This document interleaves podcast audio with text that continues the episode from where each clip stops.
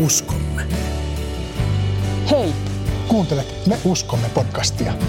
Vakio ääninä olemme me, Kaisu ja Riku, tervetuloa mukaan.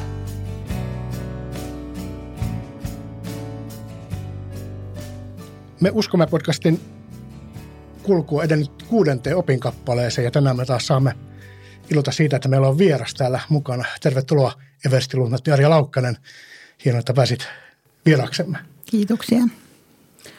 Sinä olet Turun osaston sotilas tällä hetkellä, mutta matkasi pelastusarmeijassa on ollut monipolvinen ja siihen on sisältynyt kaikenlaista. Niin kertoisitko vähän omasta historiastasi pelastusarmeijassa?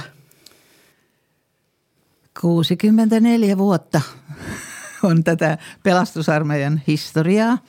Eli mä olin 13-vuotias, kun tulin Turun pelastusarmeijaan ensimmäisen kerran. Me olimme muuttaneet pari päivää aikaisemmin Turkuun. Maalta olin asunut koko lapsuuteni siihen asti siellä Turun ympäristökunnissa, missä muuten nytkin asun.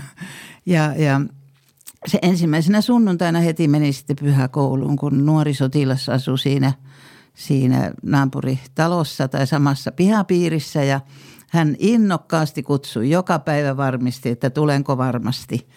Ja sinne sitten menin ja iltapäivällä oli lasten kokous, eli lasten pelastuskokous, niin kuin silloin sanottiin. Ja siinä tilaisuudessa minä polvistuin alttarille ensimmäisen kerran, siis samana päivänä. Ja minä pelastuin. Halleluja. Se oli uskon ratkaisu. Aika hieno, hieno tarina tuo, tähän heti alkuun ja se aivan suoraan liittyy nyt siihen, mistä tänään tässä podcastissa puhutaan sinusta, siitä kelaa vähän vuosia eteenpäin. Milloin ymmärsit, että sinusta tulee upseeri? Että Jumala tahtoo sinut palvelemaan kokoaikaisesti pelastusarmeijassa? No oikeastaan mulla oli lapsena kolme kutsumusta. Mä haluaisin aina opettajaksi kahdeksanvuotiaasta asti. Ja sitten mä halusin lähetyssaarnaajaksi. Siihen aikaan sanottiin lähetyssaarnaajat.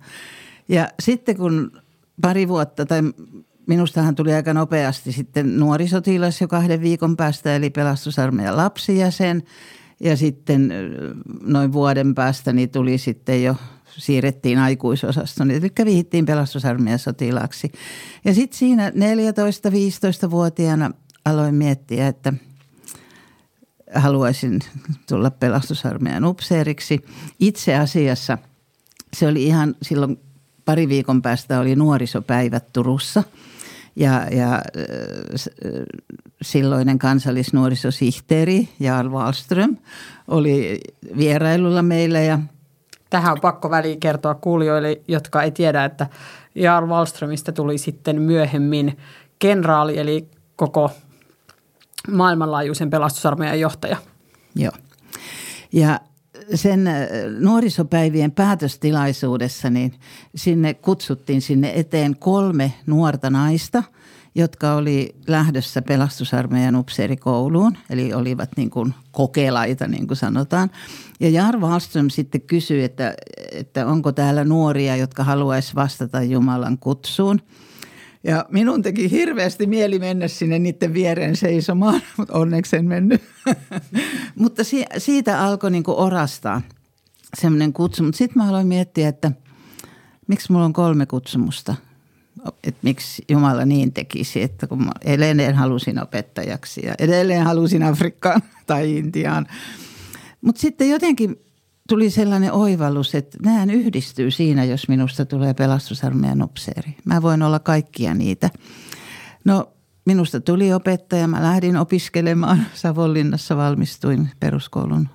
Ja silloin oli kai vielä kansakouluopettaja. Ja sitten lähetystyöhön Afrikkaan tai Intiaan minä en koskaan päässyt tai lähtenyt. Mutta sitten se Viron työ oli semmoinen mun lähetyskenttäni sitten paljon myöhemmin. Et upseeriksi minä valmistuin sitten, mä olin ollut 15 vuotta siellä Turun osastossa ja olin vastuussa nuorisotyöstä.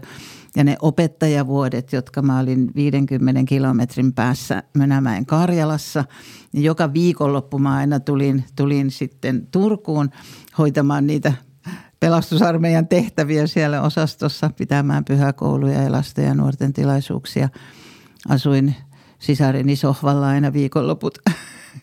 ja, ja sillä tavalla se viisi vuotta meni molemmissa tehtävissä. Pidin kovasti siitä opettajan työstä, että se oli, se oli aika, sinänsä aika vaikea päätös sitten lähteä, mutta sitten silloin oli niin sellainen tilanne, että nyt, nyt se päätös on tehtävä. Ja vuonna 1974 sitten tulin upseerikouluun.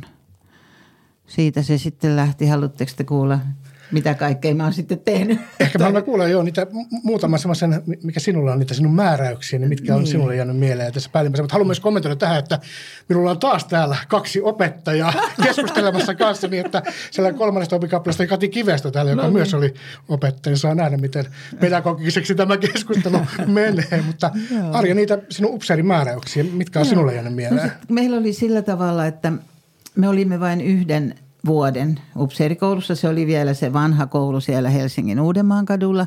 Meitä oli neljä kadettia, pieni ryhmä. Ja sieltä minä sain sitten määräyksen Kouvolaan kesäksi, kesämääräyksen Kouvolan osaston johtajaksi. Ja sitten syksyllä sieltä Jyväskylään, jossa olin sitten yhden pariskunta-upseerin avustajana yhden vuoden – ja sitten silloin siellä sinä vuotena sitten 76 minulla oli upseerivihkimys, koska silloin oli niin, että se ensimmäinen vuosi oli niin kuin tavallaan se toinen kouluvuosi. Samalla sen työn ohessa sitten tehtiin kirjallisia tehtäviä ja, ja saatiin käytännön koulutusta. Ja, ja siinä sitten sen upseerivihkimyksen jälkeen sitten – syksyllä 76 mä sain määräyksen sitten Tampereelle. Tampere on aika rakas kaupunki minulle, tai semmoinen paikka, se Tampereen Kalevan osasto, täällä oli silloin kolme osastoa vielä, oli Pispala ja ei, voi olla, että silloin oli jo Pispala kolmas osasto oli yhdistetty Tampereen osa, keskusosastoon. Eli ensimmäinen ja kolmas yhdistettiin ja, ja sitten se toinen osasto oli sitten Kalevan osasto. Se oli siellä Tammelan torin laidalla rautatieaseman takana. Se kaksi vuotta oli, on vaikea sanoa mikä nyt on parhainta elämässä mitä aika, mutta jotenkin palaan siihen usein, että se oli niin kuin semmoinen, mistä mä iloitsin suuresti siitä upseerivuodesta. Mä pelkäsin mielettömästi mennä sinne, mennä yksin johtamaan osastoa. Siellä oli paljon arvokkaita pelastusarmeijan sotilaita, miehiä ja naisia, iäkkäitä, alipäälliköitä, siis semmoisia vapaaehtoisryhmien vetäjiä ja kaikki pelastusarmeijan ryhmät toimia. Mutta sitten ei ollut nuorisotyöntekijöitä. Ja se oli, osasto oli semmoisessa uusien kerrostalojen keskellä siinä. Eli siellä oli pieniä nuoria perheitä, pieniä lapsia paljon – et sitten mä sain aloitettua pyhäkoulun ja pallerokerhon ja lasten raamattukerhon. Se oli erikoista silloin. Ja, ja, mutta oli paljon, paljon ohjelmaa, mutta mä nautin siitä suuresti. Se oli semmoinen kaksi vuotta, että sitä olisi jatkanut, mutta sitten päämaja halusi minut nuoriso-osastolle, jossa olin sitten seitsemän vuotta eri tehtävissä. Ja sen jälkeen olin upseerikoulussa – koulutusupseerina ja sitten takaisin nuorisosihteerin tai nuoriso-osastolle olin niin kuin kansallisnuorisosihteeri vastuussa koko Suomen pelastusarmeijan nuorisotyöstä. Ja sitten tuli semmoinen jymy-yllätys. Minusta tuli päätoimittaja. Ja mä ikimaailmassa tehnyt mitään toimitustyötä, paitsi nyt mitä opettajana sitten kirjoitustöitä tehnyt. Ja tämä on nyt tämmöistä leikinlaskua, mutta mä sanoin aina, että kun opettajat on totuuden torvia ja toimittajat on valehtelijoita, niin no ei sentään, ei sentään. Mutta siellä olin kuusi vuotta. Opin paljon uusia asioita ja sotahuutoa sitten toimitin ja lastenlehteä ja upseerilehtikin tuli siihen aikaan vielä. Ja sitten ilokseni sain työmääräyksen Viroon ja valitettavasti vain kolmeksi vuodeksi. Ja sitten tuli toinen jymy. Tulin pelastusarmeijan eh, ylisihteeriksi. Niin sieltä Virosta mä tulin ensin vielä upseerikoulun vastuuupseeriksi ja samalla olin Jyväskylän osaston johtaja. Parivuotiskauden koulutin niin kuin siellä sitten kadetteja. Ja sitten tulimme Helsinkiin kadettien kanssa. Upseerikoulu muutti Helsinkiin ja, ja siitä sitten vuonna 2004 sain määräyksen Suomen ja Viron pelastusarmeijan kakkosjohtajaksi eli ylisihteeriksi. Yhdeksän vuotta kesti se määräys. Silloin kun me olemme tavanneet, niin silloin sinä olit ylisihteeri ja meillä no. on sellainen yhteys vielä toisiimme, että sinä olet meidät vihkinyt sotilaiksi silloin, niin, kun me... Tosiaan. 2012. 2011. 12. 12. Ja juuri ah. muistelimme semmoista tilaisuutta meidän sotilasvihkimyksen jälkeen. Me oli, olimme Rikun kanssa järjestäneet meidän läheisille ja kutsuvieraille, joita, joita olimme kutsuneet sitä, sinne sotilasvihkimykseen, meidän perheet ja läheiset ystävät, jotka ei, joille pelastusarmeija oli vieras paikka suurimmalle osalle, niin oli kahvit järjestetty sinne Helsingin osasta kolmanteen kerrokseen ja tilasimme sinne kakuun ja siihen koriste, sen kakun koristeeksi tuli lippu niin, että se, se, se, kakun, se kakku oli kokonaan lipun näköinen, että se kakun pinta oli niin kuin pelastusarmeijan lippu. Sinä istuit isäni vieressä siellä kahvitilaisuudessa ja, ja isä oli ensimmäistä kertaa pelastusarmeijassa siinä meidän sotilasvihkimyksessä okay. ja, ja tota, kysyit siinä kakkukahvilla kysyit isältäni, että, että no miltä se maistuu se lippu, että maistuuko se taistelulta. Niin minun isäni vastasi, että ei, että se maistuu rakkaudelta.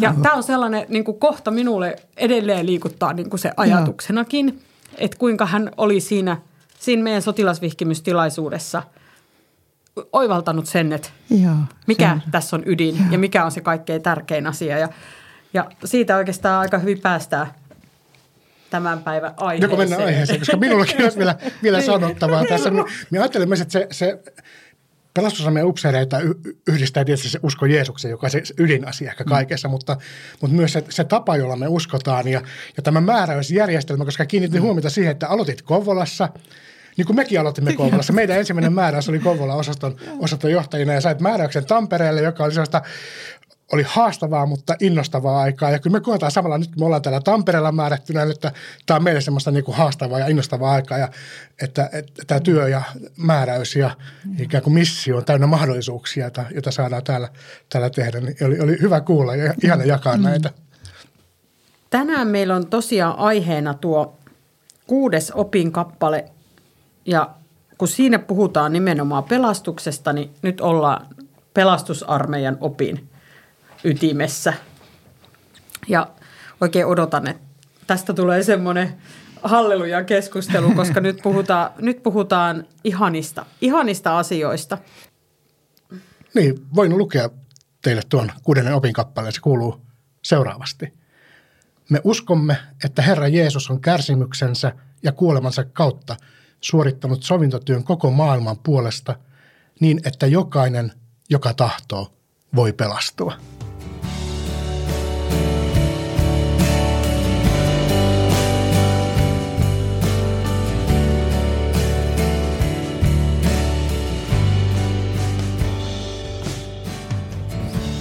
Rukoillaan.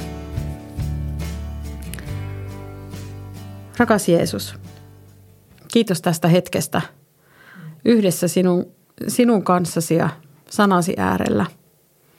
Kiitos, että ollaan saatu Arja Turusta tänne Tampereelle ja että saamme tässä hetkessä oikein rie, riemullisin mielin muistaa sitä – sinun lupaustasi, että missä kaksi tai kolme on sinun nimessäsi koolla, niin siellä sinä olet. Sinä olet täällä meidän kanssamme. Puhu meidän sydämille tässä hetkessä ja avaa sinun tahtoasi ja auta meitä ymmärtämään jotakin uutta tai syventämään sitä, mitä me jo tiedämme siitä, että mitä pelastus on, mitä sinä meille olet lahjaksi antanut mitä Jeesus sinun ristin työsi todella merkitsee. Tule tähän hetkeen ja auta meitä olemaan läsnä Niin, että saisimme heittää mielestä kaikki arkiset huolet ja mikä siellä hiertääkin, niin se saisi olla hetkeksi kokonaan poissa ja me saisimme ihan vaan keskittyä sinun hoitavaan läsnäoloosi. Amen. Amen. Tänään me luemme ja rukoilemme ja mietiskelemme roomalaiskirjeen 10. luvun äärellä sieltä jakeet 9-15, eli roomalaiskirja 10, 9, 15. Jos sinä suulasi tunnustat, että Jeesus on Herra, ja sydämessäsi uskot, että Jumala on herättänyt hänet kuolleista, olet pelastuva. Sydämen usko tuo vanhurskauden, suun tunnustus pelastuksen. Kirjoituksissa sanotaan, yksikään, joka häneen uskoo, ei joudu häpeään. Juutalaisen ja kreikkalaisen välillä ei ole eroa. Kaikilla on sama Herra, ja häneltä riittää rikkautta kaikille, jotka huutavat häntä avukseen. Onhan kirjoitettu, jokainen, joka huutaa avukseen Herran nimeä, pelastuu.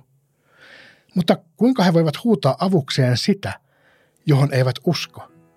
Kuinka he voivat uskoa siihen, josta eivät ole kuulleet? Kuinka he voivat kuulla, ellei kukaan julista? Kuinka kukaan voi julistaa, ellei häntä ole lähetetty? Onhan kirjoitettu, kuinka ihanat ovat ilosanoman tuojan askeleet. Amen. Me täällä studiossa hiljennymme nyt mietiskelemään tämän raamatun kohdan äärellä.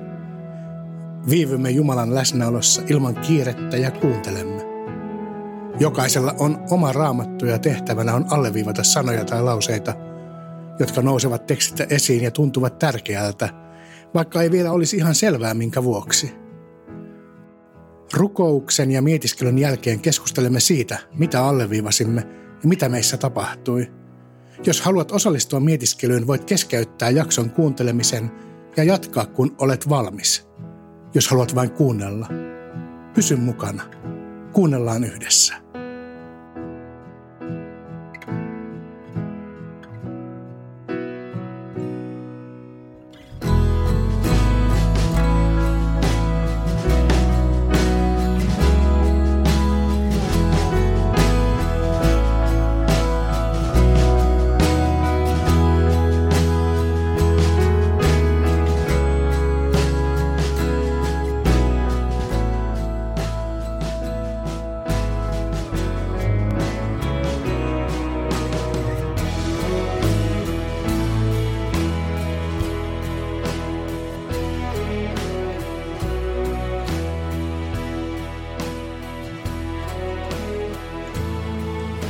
Arja, mihin sinä pysähdyit ensimmäisenä tässä tekstissä?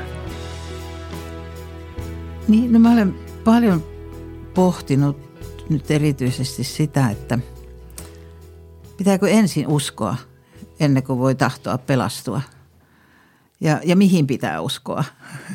et, et se on niin se, että mä ajattelin, että on, on paljon ihmisiä, jotka uskoo Jumalaan, mutta eivät tiedä Jeesuksesta mitään – tai eivät hyväksy sitä Jeesuksen sovituskuolemaa.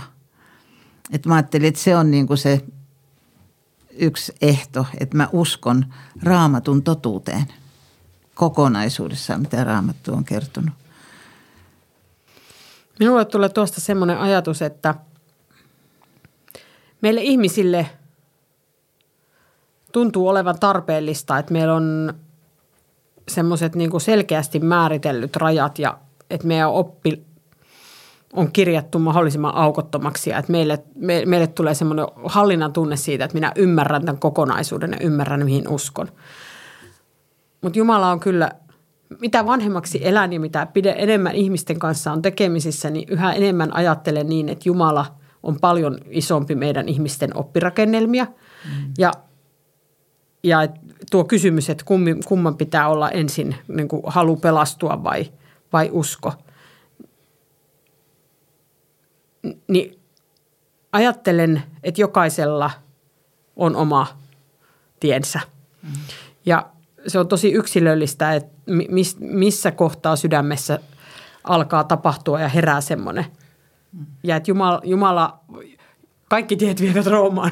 siis kaikki tiet vievät sinne Jumalan luo sikäliset, jos ihminen todella haluaa, niin Jumala haluaa ka- ka- kaikkia eri reittejä ihmisiä kutsua luokseen. Niin mä ajattelin, että se kamppailu ei ehkä välttämättä ole siinä ulkopuolella, vaan se on minussa itsessäni, että menenkö sydän edellä vai menenkö järki edellä, että kumpi, kumpi siinä kamppailussa on, on voitolla, niin se tuli tästä mieleen, kun sanoit sydämen, että, että, että ne, ne molemmat tarvitaan ja – ne tarvii olla varmaan jollain tapaa sitä sopusoinnussa. Niin, jos mä ajattelen vielä sitä hetkeä silloin vuosikymmeniä sitten, kun polvistuin ensimmäisen kerran siellä pelastusarmeijan alttarilla, niin enhän mä mitään ymmärtänyt.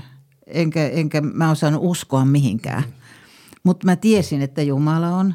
Olin aina uskonut Jumalaan, koska silloin vielä koulussakin – opetettiin raamattua ja, ja, ja äh, koti oli tämmöinen perussuomalainen, perussuomalainen, minä sitä että kuuluttiin kirkkoon, mutta ei siellä juurikaan käyty. Mutta niin siinä kun mä olin siinä alttarilla ja sitten se, kun vanhempi ihminen tuli mun kanssa rukoilemaan siihen, niin yhtäkkiä mä olin niin hyvin hämmentynyt. Mulla alkoi kyyneleet valua. Ja mä pelästyin ihan hirveästi, että mitä tässä oikein tapahtuu. Mutta sitten sen rukouksen aikana niin mulle tuli vaan tämmöinen ajatus, että tässä on Jumala. Ja se oli niin kuin sillä hetkellä se mun uskon ratkaisu tai mun pelastusrukoukseni. Ja myöhemmin sitten piti oppia lisää ja, ja, saada opetusta. Ja sitten taas jollakin voi olla ihan toisenlainen reitti. Niin. Olen kuullut sellaisia todistuksia, että ihminen, joka on – taas saanut tosi paljon opetusta lapsesta saakka. Ja. Ei olekaan ehkä mennyt tuommoisen kokemuksellisen tien läpi, vaan on kerta kaikkiaan, ja minulla on itselläni vähän samanlainen tarina, että olen teini-iässä siinä kohtaa, kun muutenkin alkaa tapahtua semmoista itsenäistymistä. Mm täytyy löytää oma tiensä, ei enää kuljekaan siinä vanhempien tiessä kiinni ja mukana, vaan pitää alkaa löytää se oma, oma polku tässä elämässä. Niin piti myös määritellä itse se oma suhtautuminen mm. hengellisiin asioihin ja oma suhtautuminen Jeesukseen. Ja aika, ajattelen, että se oli aika lailla semmoinen, myös semmoinen järjen ratkaisu ja se niin tiedon kautta tullut ratkaisu, että minä päätän, että haluan uskoa Jeesukseen ja haluan seurata ja. häntä. Niitä kokemuksia eh, seurasi sen jälkeen kyllä. Minulla on hyviä muistoja sellaisista vahvoista hetkistä, mm. joissa mm. olen todella saanut mm. kokea, että Jumala on totta ja, ja Jeesus on lähellä. Mutta se ei ollut sen ratkaisun hetkellä mitenkään olennaista. Ja. Eikä se oikeastaan en muista mitään semmoista tiettyä hetkeä, milloin oli se ratkaisun tehnyt, vaan että se jotenkin semmoinen hitaasti tapahtui se harkinta ja päätös. Ja se, mistä Kaisu puhut tuossa, mietin sitä, ettei me voida käsittää ja ymmärtää ehkä Jumalaa vielä täysin. Se on myös siinä Jeesuksen sovitustyössä ja sovintotyössä läsnä se ikään kuin se Jumalan salaisuus, se on tietty mysteeri, joka, joka pitää hyväksyä, että se on siellä ja minä en pysty sitä täysin niin kuin hallitsemaan. Kyllä mä ymmärrän, että joku voi kamppailla sen kanssa, ettei ehkä, et, että minä en voi ymmärtää täysin sitä, mihin minä olen astumassa. Sitten ajattelen oma, omalla kohdalla sitä, että kun minun elämässä on ollut tosi vahvana todistuksena useat pelastusarmeijan upseerit ja lääkeupseerit ja ne upseerit, jotka oli päämajassa töissä silloin, kun minä olin siellä, siellä töissä rahan takia. Ja näin, näin siellä, että miten sitä elämää voi sitä omaa uskonelämää voi elää siinä ihan, ihan arjessa. Ja sain ymmärtää, että, että se on hyvä elämä. Ja, ja sitten ajattelin, että, että niin, että, että minulta puuttuu se yksi askel, mikä, mikä näillä ihmisillä on enemmän ja minä voin sen ottaa. Ja, ja sit, että ne syyt, että Jeesus ei varmastikaan väheksy niitä syitä, mitä meillä on tulla hänen luokseen. Kun me ajattelen sitä, että minun ensimmäistä rukouksesta oli Kaisu, että lähetä, lähetä minulle vaimo. että, et, et, et, niin. se, se on niin ollut osa sitä väylää. Minun tapauksessa meillä jokaisella on omat väylät tulla ja hyväksyä, että Kyllä. tässä olen. Ota minut. Niin, kun mä katson tätä jaksoa, minkä me nyt luimme kirjeestä roomalaisille, niin – minun mielestäni on selkeästi niin kuin, ensin oli tämä sydämen usko ja tunnustus, mutta sitten tästä jakeesta 11 eteenpäin, niin mun mielestä on sellainen valtava rohkaisu. Ja mä oon alleviivannut tämmöisiä sanoja kuin yksikään, ei eroa, sama Herra, rikkautta kaikille ja joka huutaa. Et, et jotenkin niin kuin, että on niin varmasti tämä pelastussuunnitelma tehty koko maailmalle, mutta ei vaan jollekin maailmalle, vaan yksilölle. Että yksikään, millainen tahansa se ihminen on, mistä tahansa, ei mitään erotusta. Se sama Herra jakaa rikkauksia ja yksi suuri rikkaus on tämä pelastus. Kuuluu kaikille. Niin. Kuuluu kaikille. Ja se, se, on, se on niin valtava. Yksi ehtohan siinä on tietysti, jotka huutavat häntä avukseen.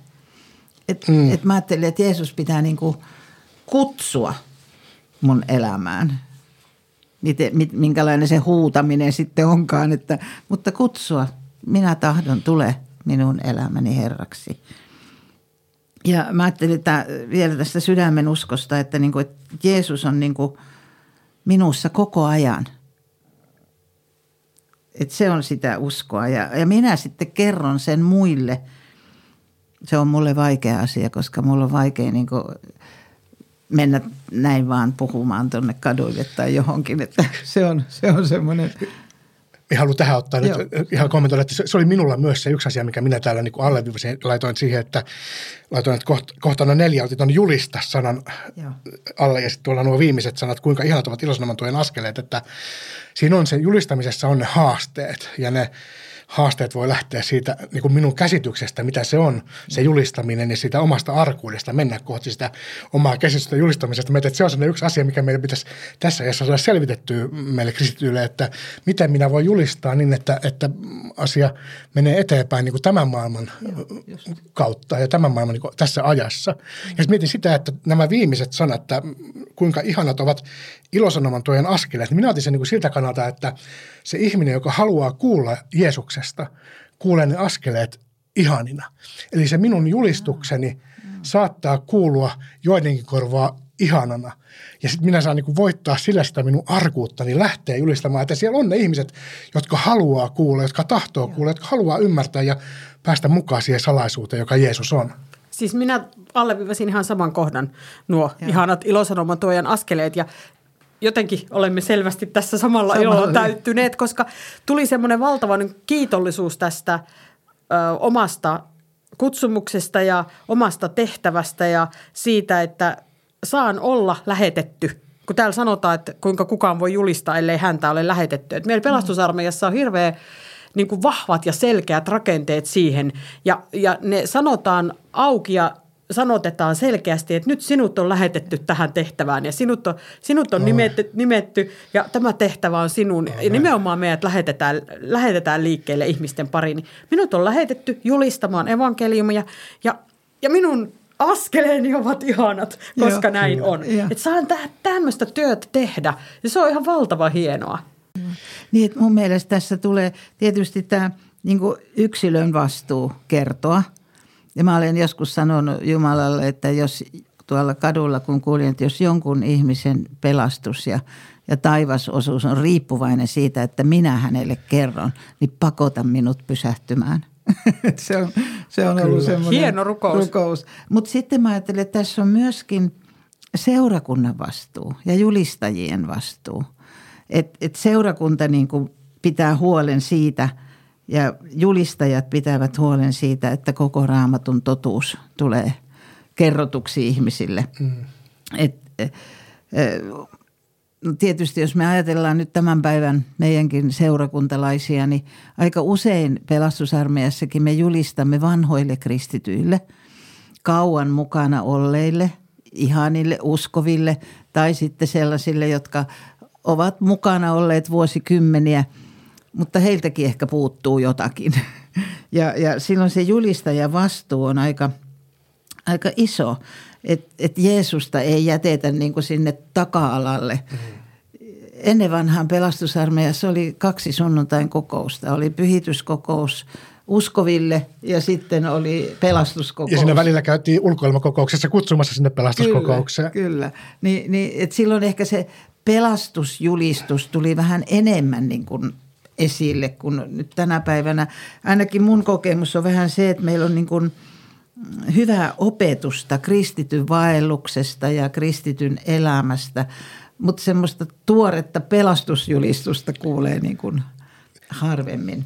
Sama näin, näin minäkin tätä luin vähän ja kirjoitin myös tänne, että että jos, jos minä voin olla avuksi jollekin ja tavallaan niin kuin pelastaa hänen iankaikkisuutensa, niin miksi minä en niin kuin sitä tekisi? Ja samalla minä ajattelen, että pitää olla myös sellainen rukous, joka voisi vähän niin kuin suojella minua, koska nyt muistan lukeneeni, olikohan se kirurgi, joka tunsi huonoa omaa tuntoa vapaa-päivistään, koska hän vapaa-päivän aikana on pelastaa niin ja niin monta henkeä, ettei, ettei semmoinen niin se auttamishätä, mistä me puhutaan paljon täällä, niin ettei se, se tulisi sitten päälle, vaan se olisi, me saataisiin olla sinne omalla paikallamme tehdä se oma tehtävämme ilman, että me täytyy tuntea niin kuin syyllisyyttä siitä, että jotain jää tekemättä, vaan, tai toisinpäin, että ei syyllistä sitä, että ei tehdä tarpeeksi.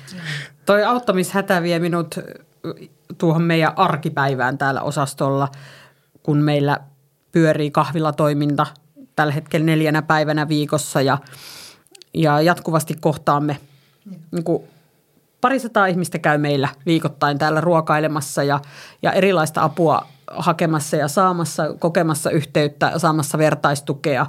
Ja, ja se on sitä, sitä sellaista käytännöllistä rakkautta, johon pelastusarmeija on alusta asti sitoutunut ja jonka takia pelastusarmeija on ehkä syntynyt juuri niitä ihmisiä varten, jotka, jotka uhkaavat tai ovat jo joutuneet syrjään tässä yhteiskunnassa tai ovat vaarassa pudota kokonaan hmm.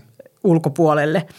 Ja, ja niinpä tuo julistaminen, niin pelastusarmeijalaisille aina on tarkoittanut sitä, että kääritään hihat mm. ja tehdään rakkauden tekoja. Kyllä. Ei sen tarvitse ja aika usein pelastusarmeijassa tapaa ihmisiä, jotka eivät koe välttämättä omakseen sitä, että, että he nousisivat vaikka lavalle ja todistaisivat uskostaan. Mutta heille luonteenomainen asia on vaikkapa keittää kahvit tai, tai jakaa ruokakasseja tai jot, tehdä jotain muuta sellaista käytännöllistä, jonka avulla he voivat olla mukana, mukana työssä. Ja ajattelen, että Pelastusarmeijalaisille on tärkeää jokaisessa ajassa löytää se ilmaus sille Jumalan ihmeelliselle pelastustyölle, joka, joka tässä ajassa puhuttelee ihmisiä. Ja se on, se on, me ollaan koettu Rikun kanssa, että se on me, meillä upseereina ja osastonjohtajina se, se meidän työn ehkä se siellä kaikkein niin ytimessä. Että et meidän on koko ajan pidettävä kanava auki ylöspäin, että että Jumala voi näyttää meille niitä tapoja. Ja sitten se on semmoista yritystä ja erehdystä. Mutta mut olen saanut kyllä ihan tässä parin viime vuoden aikana pitää monta sellaista puhetta, jossa kutsun ihmisiä pelastukseen. Että et, et se tarve on olemassa ja ihmisiä on, joiden pitää se sana kuulla. Mutta jos me juutumme siihen, että me pidämme vaan aina samoja tilaisuuksia – niin sitten se ei ehkä toteudu. Että täytyy uskaltaa vähän hmm. kokeilla jotain uutta ja tehdä jotain erilaista. Ja samalla me ajattelen, että meidän, meidän ihmisille, osaston jäsenille ja niille vapaaehtoisille, jotka täällä toimii, niin se julistaminen palvelemalla on, on niin kuin tehtävä näkyväksi myös heille. Koska moni, moni ehkä tuntee vähän huonoutta siitä, että miten, miten vähän minä pystyn kertomaan Jeesuksesta, kun se niin. tosiasiassa on, että oikeasti kerrotaankin aika paljon.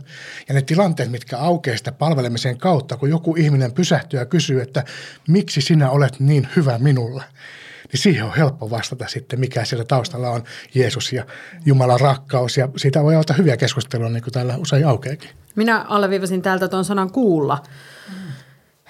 Ja sit kuulemisesta ja se, sen ajatuksen, että usko syntyy siitä kuulemisesta, niin, niin tuli semmoinen ajatus, että se käytännöllinen rakkaus on usein kaikkein ymmärrettävin kieli. Se koskettaa sellaisiakin ihmisiä, joiden korvat on, korvat on kuulemiselta jotenkin sulkeutuneet, että elämä on, elämä on heitä sillä tavalla kohdellut, että, että, että he eivät halua kuulla sitä julistusta mutta heidän sydämensä ottaa kyllä vastaan sitä rakkautta, jota käytännöllisellä tavalla heille annetaan. Ja se voi sitten vähitellen avata niitä korviakin. Mm. Joo, kyllä, kyllä. Mä kuulin äskettäin hyvin semmoisen raikkaan puheenvuoron. Nuori musliminainen oli ottanut vastaan Jeesuksen omaan elämänsä ja, ja se oli semmoinen pelastustodistus, että mä viikon varmaan elin semmoisessa huumassa, että miten, miten voisi kertoa – tai miten sen oman kokemuksensa voisi välittää niin kuin ihmisille just mm. sillä tavalla, että ihmiset niin kuin näkee sen ilon ja, ja valon, mikä siinä oli. Ja, ja, ja sitten ajattelin samalla, että, että miten me saataisiin niin kuin tämä, tämä sanoma niin, kuin niin elävästi tälle suomalaiselle mm. kristikansalle, joka on, jotka uskoo. Tai ainakin me luullaan niin. Mutta sitten jotain puuttuu. Kyllä. Mietin, tota, sama asia itse olen miettinyt paljon, että mitä minä voisin kertoa siitä, mitä se, mitä se tarkoittaa se, kun minä olen sanonut ottaa vastaan uskon, niin, niin, niin. Tulla, tulla mukaan. Tai mietin sitä, että sitten on, on, onkin kertonut tarinaa siitä, miten me Kaisun kanssa ennen, ennen tätä upseerikutsua rakennettiin sitä meidän loppuelämän kotia Keravalle sinne rivitalon päätyyn ja oltiin onnellisia ja rakastuneita. Ja kesken sitä tuli se kutsu. Ja me yritettiin myymään se rivitalo – ja kaikki ne asiat, mitä sinne oli rakennettu. Mutta sen jälkeen ei ole kertaakaan tarvinnut katsoa taaksepäin, vaan se kaikki, Ihan. mitä on tullut, niin on, on ollut jotain enemmän ja suurempaa. Se on jotenkin ollut se, se mitä minä olen pyrkinyt kertomaan. Kun niin jos se olisi helppoa se kertominen, niin totta kai koko maailma olisi jo pelastunut ja Jeesus olisi ehkä niin, tullut niin, jo just. hakemaan meidät kaikki kotiin. mutta, mutta kun se ei ole helppoa, niin me täytyy Mutta eikö pohtia. olekin niin, että, että sanotaan, että eh, sä voit kertoa vaan sen, minkä olet itse kokenut. Mm. Tietysti sitten kun sä opetat raamattua, niin sä tutkit ja, ja, ja sitä raamattua. Mutta se pelastuskokemus ja se kristillinen elämä, niin sä kerrot sen, sen, niin kuin sen sun oman kokemuksen kautta – mutta sitten kuitenkin, jos voisi siirtää sen uskon toiselle, niin se voisi olla vielä helpompaa. Mutta minä en voi siirtää omaa uskoani toisen sydämeen. Ja, Hänen on otettava se vastaan. Ja se on se kohta, missä pelastusarmeijassa on menneinä vuosina menty pieleen ja monessa kirkossa, että et on oltu se on jotenkin ajateltu, että se on meidän niin kuin taistelumme ja työmme tulossa ihmisten pelastus ja, ja, ja, ja on melkein väkivaltaa käyttäen ihmiset vähän niin kuin kiskottu sinne pelastukseen. On, on, on, riko, on, on rikottu rajoja ja, ja siitä on varmasti seurannut Jumala armossaan on niin kuin suojellut ihmisiä siltä ja paljon hyvää on tullut ja ihmiset on tullut uskoon ja saaneet kokea elämässä semmoisen hyvän muutoksen, mutta me kohtaamme työssämme myös jatkuvasti sellaisia ihmisiä, joita on tänä päivänä jossakin hengellisessä yhteisössä rikottu. Ja ajattelen, että siinä että me, meidän pitää julistaa vahvasti sitä, mihin me uskomme. Mutta sitten meillä täytyy olla hyvin selkeänä se, että jokainen, jokaisella on oikeus olla omalla niin kuin, tiellään ja omalla uskontaipaleellaan just siinä kohdassa, missä hän on ja saada tukea siihen, mihin hän siinä kohtaa sitä tukea tarvitsee ilman, että häntä painostetaan mihinkään suuntaan tai, tai että hän kokisi, että hän ei vaikka niin kuin – voi olla mukana tai ei pääse mukaan piireihin, jos ei usko tai suostu julistamaan tai sanomaan sitä uskoaan ääneen. Että ei ole minkä, minkälaisia tällaisia sääntöjä tai, tai kirjoittamattomia niin kuin toimintatapoja meillä ei saa olla, vaan sen täytyy aina olla turvallista jotenkin rakkaudesta lähtevää se ihmisten kohtaaminen. Että se meidän rakkautemme ihmisiä kohtaan täytyy olla sillä tavalla vilpitöntä, että me emme saa nähdä ihmisiä sellaisena niin kuin pelastusobjekteina. Että, Tilastoa varten. Niin, ja, että, ja, että tota, autan tuota ihmistä, jotta hän pelastuisi ja sitten jos hän ei pelastu, niin sitten se on jotenkin mennyt hukkaan se auttamistyö. Että autan tuota ihmistä, koska minun tehtäväni on rakastaa häntä ja Piste. Aivan niin kuin se, niin kuin se auttamisen motiivi täytyy olla se puhdas vilpitön rakkaus. Ajattelen, että se on myös ainoa tapa rakastaa niin, että sillä on oikeasti semmoinen vaikutus, että se pelastuskin saattaa mm. siellä jossakin häämöttää. Et, et jos me alamme nähdä niin kuin ihmisiä sellaisina vaan semmoisia kohteina ja mahdollisesti niin kuin tulevina jäseninä tai eh, semmoisena, että ryhdymme sellaisiksi ihmisten kalastajiksi, että, että unohdamme, että he ovat ihmisiä, niin, niin silloin menee aina pieleen. Niin se vielä tämän kristit, kristinuskoon kääntyneen naisen todistuksessa, niin, niin hän nimenomaan sanoi, että, että mikä häntä auttoi siihen ratkaisuun oli se, että hän raamattua lukien ja seurakunnassa osallistuen hän löysi rakkauden. Mm. Hän sanoi, että ensimmäisen kerran elämässä tajusin, mitä todellinen rakkaus on. Ja hän oli kuitenkin naimisissakin, että hän oli ainakin inhimillisesti rakastunut sitä ennenkin. Että, mutta mutta että hän löysi rakkauden, että se oli jotenkin äh, valtava rohkaisukin, että, että seurakunnassa voidaan tai pitää saada kokea rakkautta ja, ja just ne rakkauden teot ja huomioimiset. Ja se, se vaatii sen julistuksen, että se ihminen Joo. saa sen, pääsee jotenkin kiinni siitä. Minulle tulee mieleen komentaja Joni Kleeman silloin, kun hän oli meidän johtajamme täällä Suomessa ja vieraili meidän osastossa Kouvolassa, niin hän saanasi meille silloin Jeesuksen sovituksesta ja siitä esimerkistä, mikä Raamattu antaa, että se on vaikea asia. Ja sen takia Raamattukin antaa monta esimerkkiä. Ja ne esimerkit on itse asiassa listattu meidän opin käsikirjassa, niin, niin joku ihminen ehkä ymmärtää paremmin, kuin osaa kertoa. Täällä on esimerkkinä lunnaat, mitä Jeesus ilmaisi tullensa – lunastajana maksamaan lunnaat meistä tai tuomioistu, mitä Jeesus kärsii meidän puolestamme tai sovitusuhri, voitto synnistä ja itsensä uhraava rakkaus. Nämä kaikki löytyy raamatusta, mitkä kertoo siitä sovitustyöstä, jonka Jeesus on meidän puolesta tehnyt. Ja ehkä joku voi päästä kiinni yhdestä, vaikkei se toisesta niin pääsiskään. Ja, ja ihan selvä on, että ei mikään näistä täydellisesti sitä asiaa kuvaa, mutta raamattu antaa meille hyviä työkaluja. Niin, se nyt vielä muistutus siitä, että se pelastusteko, niin sehän on valtavan laaja. Että me vaan julistetaan, että ota Jeesus vastaan sun elämään. Mutta sitten kun tulee se opetuspuoli, niin sehän on valtavan, valtavan laaja koko elämän kirjoja. Ja Joni Kleeman puhui ja hänen, silloin kun hän oli territoriojohtaja, niin hänen johdollaan tehty, tehty visio korosti – pelastusta tässä ajassa, jo tässä ajassa. Mm. Että et se ei ole vain semmoinen iäisyyskysymys, että kun uskot Jeesukseen, niin pääset taivaaseen. Mm. Vaan kun uskot Jeesukseen, niin voit pelastua jo tässä ajassa niiltä asioilta, jotka, jotka sinut uhkaavat tä, tä, niin kuin tämän, tämän, tässä maailmassa ja tämän elämän aikana jotenkin hukuttaa. Ja, ja se on minusta ihan valtavan tärkeä sanoma. Tästäkin kohdasta nyt, mikä luettiin, niin yksi sana, jonka alleviivasin täältä, oli tuo häpeä. Se nousi sieltä minulla ihan ensimmäisenä esille, että yksikään, joka hänen uskoo, ei joudu häpeään. Ja minusta tässä on nyt kysymys nimenomaan siitä, tai minulle se puhuu nyt juuri siitä, että se pelastus on koettavissa jo tässä ajassa. Työssäni näen jatkuvasti, millainen taakka häpeä voi olla – se painaa hartiat lysyyn ja se eristää toisista ihmisistä. Ja kun ihminen saa kokea sen rakkauden, jota Jumala tarjoaa, sen täydellisen rakkauden ja ymmärtää sen kautta, että minä olen arvokas. Minä olen Jumalan luoma, tällaisena riittävä ja hyvä.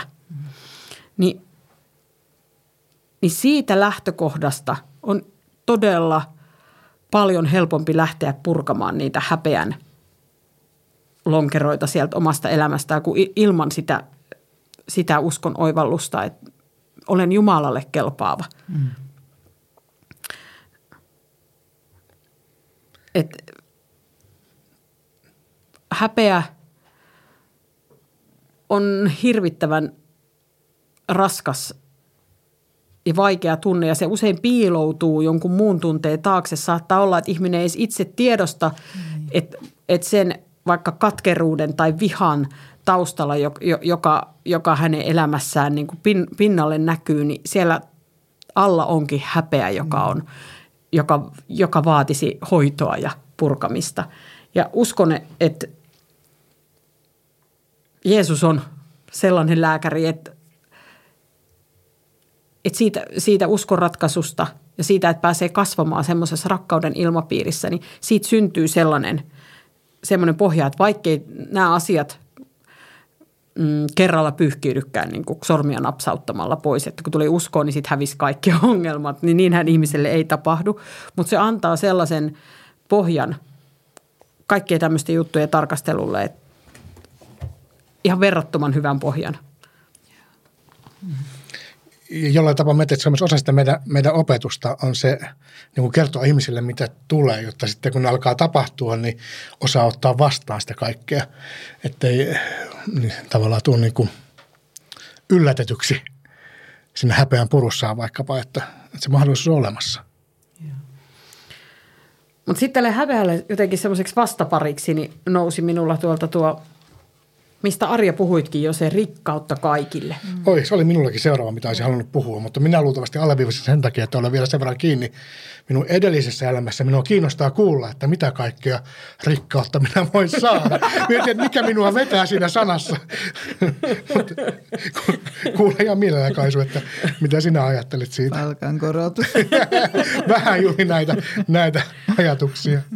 Minä, minulla tämä toi mieleen – ää, sellaisen opetuksen yltäkylläisestä elämästä, kun sitäkin meille raamatussa luvataan, että yltäkylläinen elämä. Ja se, sekä sana rikkaus että se yltäkylläisyys, niin hirveän helposti johtaa meidät siihen ajatukseen, että, että on niin iso kartano ja notkuvat pöydät ja muutama palvelija ja niin edespäin. Että mitä se yltäkylläisyys, raamatu, raamatun meille lupaama yltäkylläisyys on, mitä se rikkaus on, mitä, mitä Jeesus tarjoaa, niin tähän tarjosi sellaisen näkökulman Päivi Niemi, joka on psykologi ja työnohjaaja ja mone, kirjailija, monenlaisia asioita. Hän on tuolla NNKYllä täällä Tampereella tekee, tekee työtä myös ja äh, hän, hän, hänen eräästä puheestaan kuulin hänen ajatuksensa tästä yltäkylläisestä elämästä.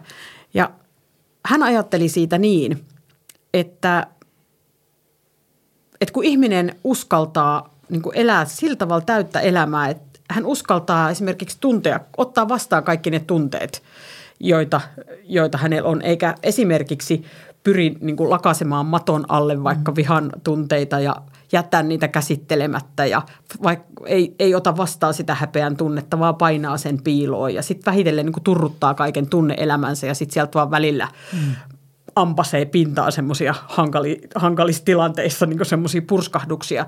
Jos suostuu ottamaan kaiken, mitä elämä tarjoilee vastaan, että et tuntee ne tunteet, joita oma keho ja mieli itselle tuottaa.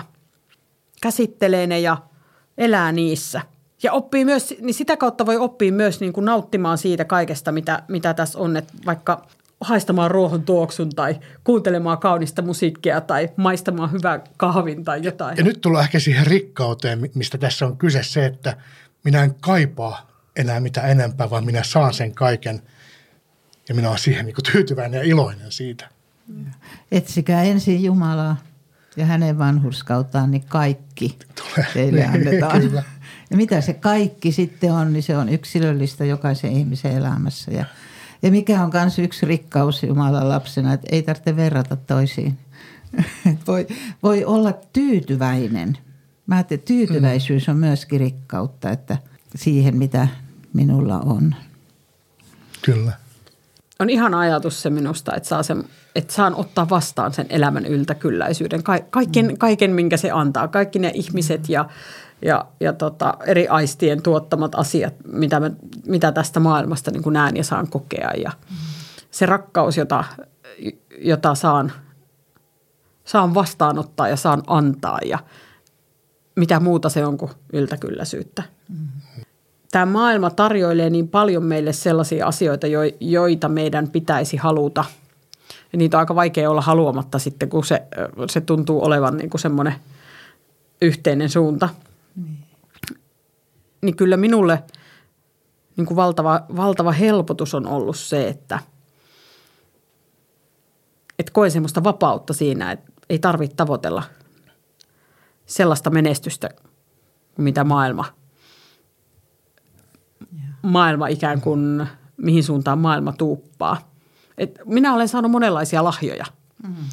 Et olen musikaalinen ja olen kielellisesti lahjakas. Joo. Minulla on hyvät sosiaaliset taidot, saan käyttää kaikkia niitä tässä työssä. Mutta jos, ne, jos tavallaan niin eläisin toisenlaisen, toistenlaisten arvojen mukaan, niin, niin luulen, että tuntisin niin semmoista jatkuvaa painetta siihen, että miten tämä näkyy CVssä. Niin, et, niin. et, että miten, se, miten se kaikki jotenkin tuotteistetaan ja, ja muutetaan semmoiseksi, että siitä voisi saada niin lisää semmoista niin taloudellista arvoa tähän elämään.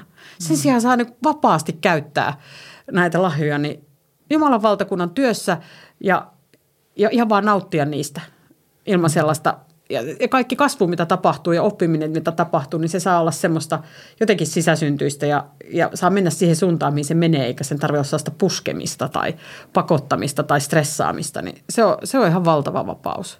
No tietysti tässä sitten, mä ajattelen, että kun sanotaan, että häneltä riittää, Herralta siis riittää rikkautta kaikille. Et mikä se rikkaus on, mitä Jumala antaa kaikille, kun kuitenkin sitten me tiedetään, että on jos ajatellaan nyt ihan inhimillisesti, niin on niin erilaisissa elämäntasoissa ja tilanteissa eläviä ihmisiä. Ja, ja joku lukee sitten tätä, niin voi myöskin kokea syyllisyyttä siitä, että mitä mä oon tehnyt, kun mulla meneekin huonommin kuin jollain toisella tai, tai, tai sitten on todellisia vaikeuksia ja, ja on sekä henkisiä että, että sitten ihan aineellisia. Että, mutta olisiko se juuri se, että, että kun me etsitään niin kuin sitä Jumalan antamaa pelastusta, joka ei ole vain hengellinen pelastus, vaan sitten koko elämän, elämän kattava pelastus. Et, et siitä niin kuin tulee se rikkaus. Jollain tapaa tämä jaekki viittaa siihen, koska se mm. jatkuu eteenpäin tuosta, että riittää rikkautta kaikille, jotka huutavat häntä avukseen. Että tavallaan ollaan siellä etsien paikalla. Niin. Mm, kyllä. Ja kyllähän meistä jokainen varmaan on aina jossakin kohtaa elämäänsä siinä tilanteessa, että, että ei oikein ole enää mitään sellaista jäsentynyttä rukousta, vaan se on semmoista Jumalan puolen huutoa, että auta. Kyllä, minä laitonkin tähän, että ehkä se rikkaus on se pelastus, mikä me saadaan ja se ei ole mitään, niin kuin, ei mitään enempää eikä mitään vähempää, vaan se on niin kuin, kaikki on siinä. Jollain, jollain tapaa niin päädyin siinä omassa ajatuskulussa siihen. Se jollain tapaa iloitsin myös sitten tästä jakeesta 14 ja 15 Paavalin tekstistä, miten se vyöryttää nuo tai ketjuttaa nämä asiat. Ja niin, niin monta kertaa Paavalin tekstin äärellä on tuskastellut ja miettinyt, kun ei tätä saa avattua itselleen, kun se on niin hirvettävän monimutkaista. Pitäisi piirtää sinne looginen matriisi ja siihen laskee, että tupla positiivinen, että onko se nyt, miten se meneekään. Ja, mutta tässä Paavali on selkeä ja tosi hieno sanassa. Se, se juoksee hienosti tuo loppu ja jollain tapaa mä ajattelen, että sit siinä kohtaa, kun on jakeiden 14 ja 15 juoksutukset saa kokea omalla kohdalla, niin päästään sinne sinne jakeeseen yhdeksän siihen ihan alkuun. Että tämä tavallaan pyörii ympyrää nämä jakeet, Kyllä. että sieltä lopusta palataan siihen alkuun, että jos sinä suullasi tunnustat, että Jeesus on Herra ja sydämessäsi uskot, että Jumala on herättänyt hänet kuolleesta, olet pelastuva. Ja jotta me se voidaan tehdä, niin me tarvitaan kaikki tämä, mitä täällä kutsutaan. Että, mutta kuinka he voivat huutaa avukseen sitä, johon he eivät usko. Kuinka he voivat uskoa siihen, josta eivät ole kuulleet. Kuinka he voivat kuulla, ellei kukaan julista. Kuinka kukaan voi julistaa, ellei häntä ole lähetetty. Niin, koko, koko tämä ketju täytyy tapahtua jokaisen meidän kohdalla, jotta, jotta se pelastuminen voi olla mahdollista. Niin ja tässä tulee sitten tämä ylösnousemususko, että kun ollaan puhuttu siitä, että – että voin pelastua, niin mun pitää uskoa sovituksen, että Jeesus on kuollut syntieni vuoksi ja tämän sovituskuoleman. Niin nyt tässä viitataan sitten, että uskot, että Jumala on herättänyt hänet kuolleista. Että, että nyt me uskommekin ylösnouseeseen Kristukseen. Että siitä tulee se ilo ja riemu ja me saamme elää, koska hän elää. Ja jollain tavalla me ajattelen, että tässä kutsutaan niin kuin meitä uskomaan sillä meidän niin kuin sydämellä ja tunteella – ei, ei kehotetakaan asia, että ei se, ei se ole järjen asia. Jos ja sydämessäsi uskot, että Jumala on herättänyt hänet kuolleesta, olet pelastuva. Jos joku meidän kuulijoista ei vielä usko Jeesukseen omana pelastajanaan, pohtii ehkä näitä uskon kysymyksiä ja siksi on tässä podcastiakin kuuntelemassa, mutta kokee, että ei ole tehnyt vielä – uskon ratkaisua, niin mitä sanoisit tällaiselle mm. ihmiselle tänään? Miten häntä rohkaisisit? Mm-hmm. Mä aika äskettäin olin vähän tämän tyyppisessä keskustelussa ja mä sanoin hänelle niin, että Jumalalla on omat aikataulunsa ja Jumala näkee sinun tilanteesi ja sinun sydämesi, sinun halusi tai tahtosi, niin kuin täällä on, tahtoo pelastua. Et, et silloin voi, niin kuin, mun mielestä se on niin kuin tahdon asia. Että jos, jos sinä tahdot, niin sano se Jumalalle. Ja sitten kuitenkin, kun sanoin, että Jumalalla on omat aikataulunsa, mutta pelastus, pelastuksen päivä on aina tänään. Hmm. Sitä ei kannata siirtää.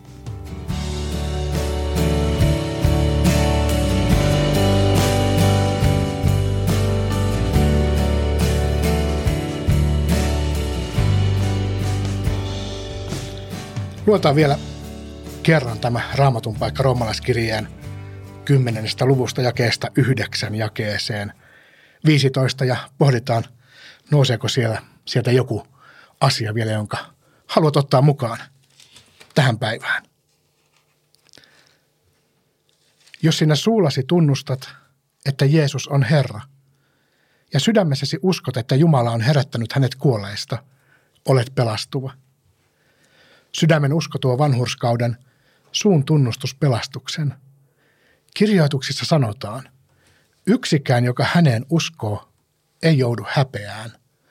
Juutalaisen ja kreikkalaisen välillä ei ole eroa. Kaikilla on sama Herra, ja häneltä riittää rikkautta kaikille, jotka huutavat häntä avukseen. Onhan kirjoitettu, jokainen, joka huutaa avukseen Herran nimeä, pelastuu. Mutta kuinka he voivat huutaa avukseen sitä – johon eivät usko? Kuinka he voivat uskoa siihen, josta eivät ole kuulleet? Kuinka he voivat kuulla, ellei kukaan julista? Kuinka kukaan voi julistaa, ellei häntä ole lähetetty? Onhan kirjoitettu, kuinka ihanat ovat ilosanoman tuojan askeleet. Amen. Minulle jotenkin ihan vahvasti tuli nyt paluu sinne omaan sotilasvihkimykseen ja siihen hetkeen, kun minut on lähetetty tavallaan niin kuin olemaan Jeesuksen seuraaja pelastusarmeijan sotilaana ja, ja se lähe, lähettäminen ja julistaminen täältä, kuinka he voivat kuulla, ellei kukaan julista, kuinka kukaan voi julistaa, ellei häntä ole lähetetty. Minut on lähetetty julistamaan. Minä haluan julistaa pelastusta Jeesuksessa. Se jotenkin tuli vahvasti minulle tässä. Ja ne, ne tunnelmat siitä sotilasvihkimyksestä ja sitä tavallaan hetkestä, kun minut on lähetetty. Niin. Minä tartuin myöskin tähän, tähän sanaan lähetetty.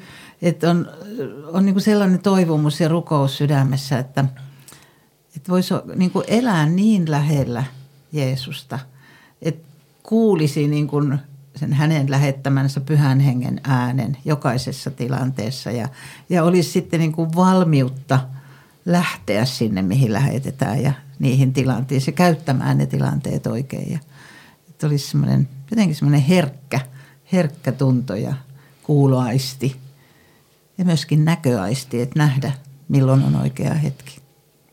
Minulle tämä kohta ja ehkä tämä kaikki keskustelu, mitä nyt ollaan käyty, niin teki jotenkin sellaisen, että vähän niin kuin filminauhana meni, meni mielessä ne asiat, joilta minä olen pelastunut tässä ajassa jo. Just. Ja äsken puhuinkin siitä semmoisesta niin kuin oravan pyörässä olemisesta ehkä työelämässä mm-hmm. suorittamisessa ja sel- sellaisista asioista. Mutta tuli valtava kiitollisuus siitä, että saan elää sellaista elämää, jossa kaikkein tärkeimpänä ja korkeimpana arvona on rakkaus. Ja että siitä lähtökohdasta käsin saan kasvattaa omia lapsia, saan olla kaikissa niissä ihmissuhteissa, joita minulla on, ja saan tehdä työtä ja olla esimerkiksi esihenkilönä mm. omille alaisille.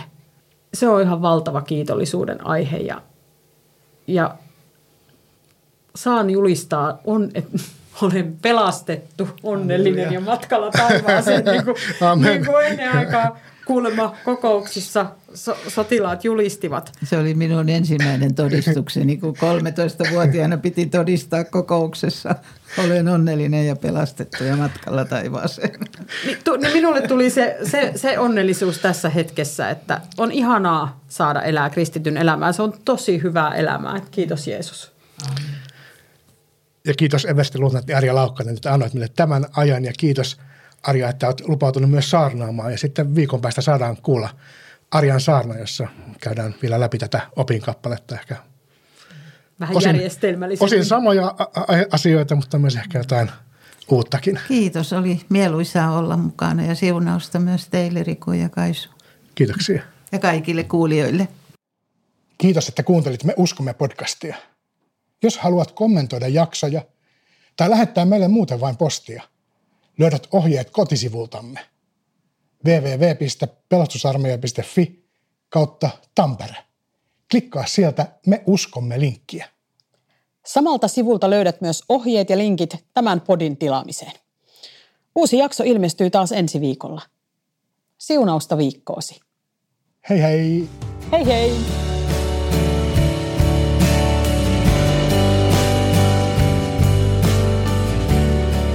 Me uskomme.